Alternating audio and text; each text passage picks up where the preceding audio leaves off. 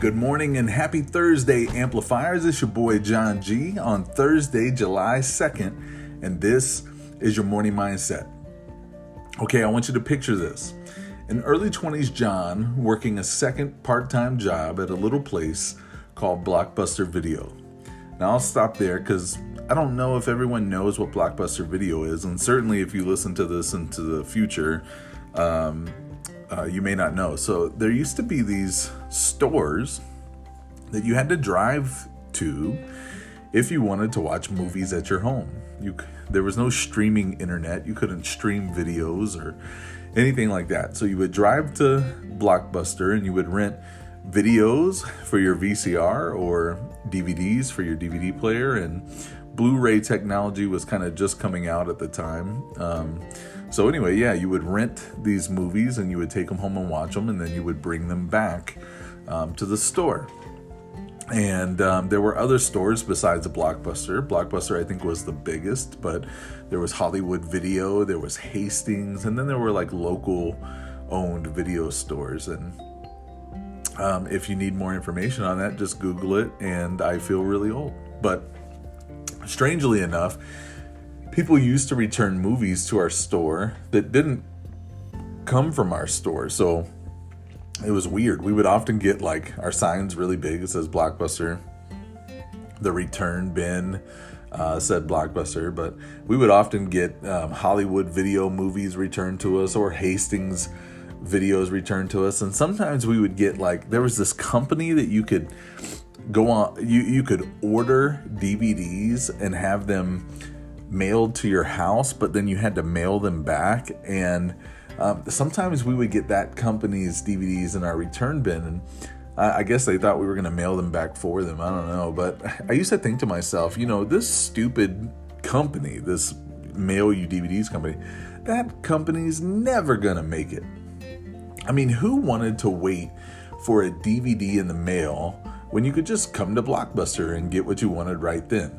Well, Little did I know that that stupid little company that was never going to make it called Netflix, uh, when they went public in 2002 at $15 a share, how, how the hell did I know that they were going to eventually blow up to be a streaming giant? And what's crazy is, had I invested $1,000 in shares back in 2002, I, just that $1,000, if I didn't do anything else with it, would be worth over $75,000 today. Now, as it grew, if I reinvested it in additional shares, um, the way that stocks performed, it's not unrealistic to think that I could be a millionaire at this point. Um, the point of me t- sharing that with you is we can't see the future. And sometimes this causes us to not make the decisions that could shape a different future for us. Sometimes that breakup, that hardship you're facing. It, it, it seems unfair, but really it's shaping you for the person you are to become and for the people that you can help. A thousand dollars was a lot of money for me back in 2002. But if you would have told me I could spend a thousand and make 75,000 or more, I would have done it without question. But it would have taken vision, it would have taken insight, and I didn't have it. But if someone would have tried to tell me, maybe I would have listened. I don't know. It's interesting. Anything worth having long term may come with short term pain. Exercises like that short term pain for long term gain. Daily career decisions are like that. I may need to do something that I don't like so that I can do something that I do like.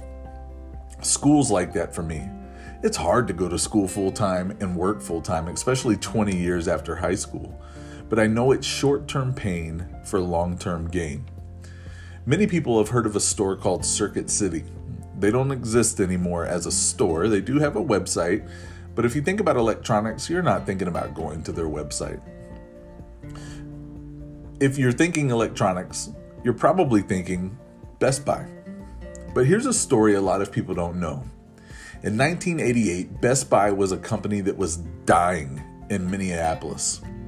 Best Buy founder Richard Schulze tried to sell the stores to Circuit City for $30 million. Circuit City passed on the opportunity. And so Best Buy, with no choice, pushed forward. And ultimately, what was the reason that Circuit City went out of business? It couldn't keep up in second place to their first place competitor that had passed them, Best Buy. If we take our eye off the moment that we're in and we continuously think about the person that will be 10 years from now, we invest in our Best Buy rather than callously thinking that our Circuit City of today will still be okay without total reinvention tomorrow. Don't get lost in the moment. Enjoy the moment, appreciate it, but don't get lost in it. Set your goals for tomorrow and then keep doing that. The person you will become in 10, 20, 30 years from now will thank you. Choose kindness today. Show yourself and others grace and make a difference in the lives of those that you encounter, even if it's virtually. Amplify. Have a great day.